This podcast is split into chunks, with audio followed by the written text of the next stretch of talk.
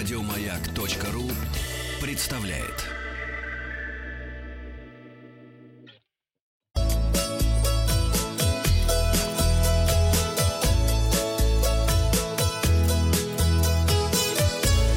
Роза ветров. Здравствуйте, с вами Павел Картаев, и это передача для любителей путешествовать. На этой неделе мы не случайно зачистили в Третьяковку, так как сегодня день основания Третьяковской галереи, 22 мая 1856 года. Павел Михайлович Третьяков купил первые картины для своей коллекции. Мы от всей души поздравляем любимую Третьяковку с днем рождения и желаем всего самого наилучшего. А себе пожелаем поскорее оказаться в галерее не виртуально. Напомню, что мы увидели вчера на картине. Семья встречает родного человека. Человек вернулся невеселым, держит э, в руке рюкзак.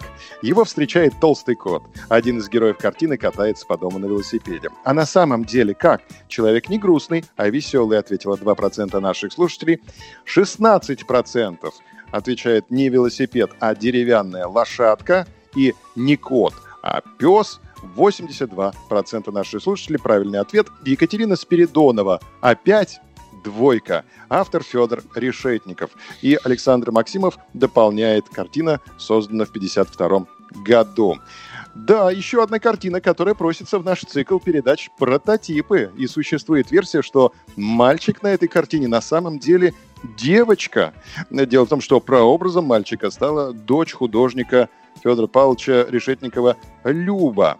Люба Федоровна. У нее случились двойки, случались двойки, и в такие моменты она, приходя домой, всегда норовила проскользнуть незамеченной на кухню. Ее расстроенное лицо, виноватый взгляд папа и сохранил для героя своей картины. Новости короткой строкой. В Ростуризме объяснили необходимость переноса туров. Возможность перенести на более поздний срок туры, не состоявшиеся из-за пандемии, позволит туроператорам выполнить свои обязательства. Национальный парк Таганай Челябинская область ожидает прироста туристического потока и готовит властям предложение по поэтапному открытию парка после отмены режима самоизоляции. Пароходство отменяет популярные у туристов рейсы на озере Байкал. Вот в связи с этим актуален вопрос. У человека есть желание пройти, провести отпуск на российских реках, насколько реально на моторке или катере пройти по Волге или до, до Каспия, и, может быть, из Ярославля в Пермь. Кто-то э, рискнул пройти плюс 7 967 103 55 33. Отвечайте, пожалуйста. Туристов предупреждают об угрозе встречи с медведем в Прибайкалье. Это опасно. В России отказались от антивирусной рассадки в самолетах во время пандемии. Пассажиры после снятия ограничений в Российской Федерации должны будут летать в масках и не ходить по салону. Новости из-за рубежа. Казахстан откроет все аэропорты с 25 мая для внутренних рейсов. Сербия не будет требовать у въезжающих тест на коронавирус и соблюдение карантина. Как говорится, добро дошли у Сербию. Добро пожаловать в Сербию. И, наконец, Испания может ввести безопасные коридоры для туристов. Это были новости короткой строкой, и мы продолжаем проникать в музей, рассматривать шедевры.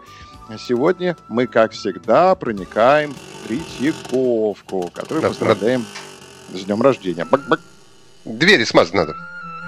ВДшкой. На картине изображена окраина обычной русской деревни.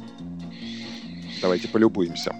Ой, в снегу уже появилась проталина, состоящая в ней холодной водой. На переднем плане молоденькие, голые березки. Ох.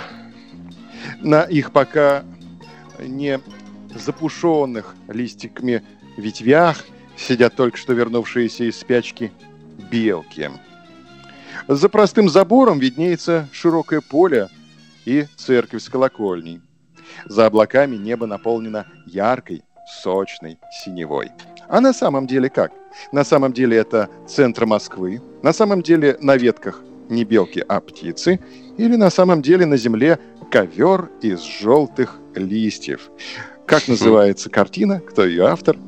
И что мы увидели не так, результаты опроса посмотрим в понедельник. Еще раз поздравляем любимую галерею, Третьяковскую галерею, с праздником, с Днем Основания. И подписывайтесь на подкаст «Роза ветров». А на сегодня у меня все. Еще больше подкастов на радиомаяк.ру